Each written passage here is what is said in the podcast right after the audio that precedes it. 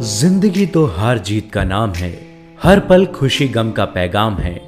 मत छोड़ना कभी हौसलों का साथ, चलते रहना ही ज़िंदगी का काम है।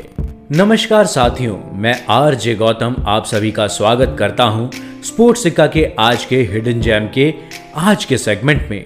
आज मैं एक ऐसे खिलाड़ी की कहानी लेके आया हूँ, जिसने मेहनत और लगन तो खूब दिखाई लेकिन गरीबी और अपने परिवार के खातिर गुमनामी के अंधेरे में जीने को मजबूर हो गया।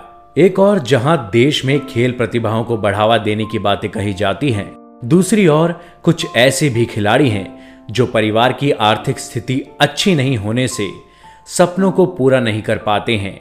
ऐसे ही हालात शहर के पीजी कॉलेज के पास टपरी में चाय बेचने वाले 22 वर्षीय शतरंज के खिलाड़ी कुलदीप चौहान की है। कुलदीप ने 17 साल की उम्र से शतरंज खेलना शुरू किया था।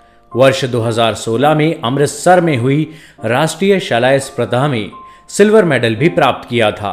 उन्होंने पाँच स्टेट और दो राष्ट्रीय स्पर्धाओं में पार्टिसिपेट किया।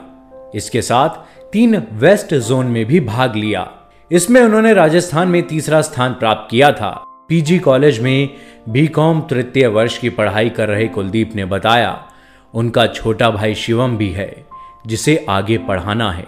भाई के करियर में परेशानी नहीं हो, इसलिए कुलदीप जिस कॉलेज में पढ़ रहे हैं, उसके पास ही पिता विजय चौहान के साथ टपरी में चाय बेचना शुरू कर रहे हैं।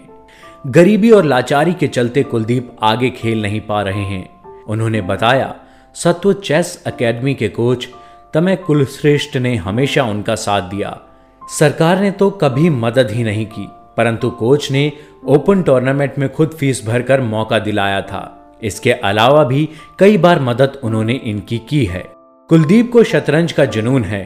उन्होंने खेल एवं युवक कल्याण विभाग एवं एयर इंडिया में आर्थिक सहायता के लिए आवेदन किया था, लेकिन किसी तरह की सहायता नहीं मिल पाई है।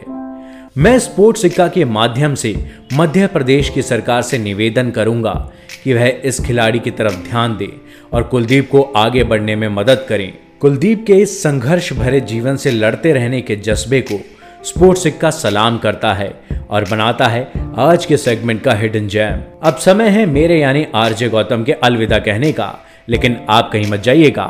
स्टे कनेक्टेड रहिएगा स्पोर्ट्स सिक्का के साथ, क्योंकि ये है स्पोर्ट्स का नया अड्डा।